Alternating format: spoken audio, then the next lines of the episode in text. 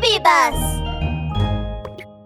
Mom's precious child. Mom, the cardboard box is fun. Sweetheart, it's bedtime. Where are you? Hey, Mom, I'm here.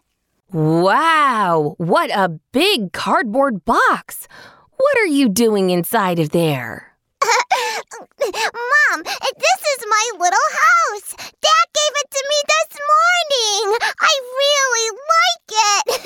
look, doesn't it look like a little boat? I sat in it and used my hands to paddle and paddle, paddling through the sea. Oh, so this box is a small boat?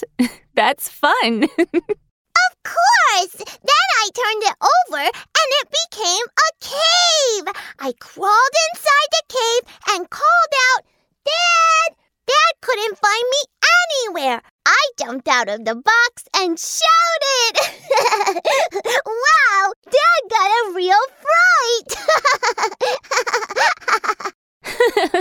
You're so mischievous. Later, I put my little car and bear into the box. The box became a little house. I pretended to be Little Bear's dad. Little Bear was sleeping inside. I closed the door and drove my little car to work. Beep!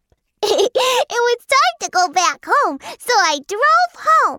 I opened the door, parked my car in the little house, and ate dinner with Little Bear. Wow, we! Little Bear has a beautiful little house. It even has a door and windows. Said if I drew windows on the box, it would look more like a house. So I used crayons to draw some windows. I even drew a sun and flowers. Do they look nice? Yes, they look beautiful. Mom wants to live in your house too. Oh, no way! It's mine and Little Bear's house. Uh, you can only visit sometimes. Hush! Little Bear is asleep in the house. Sweetheart, you should go to sleep too. yes.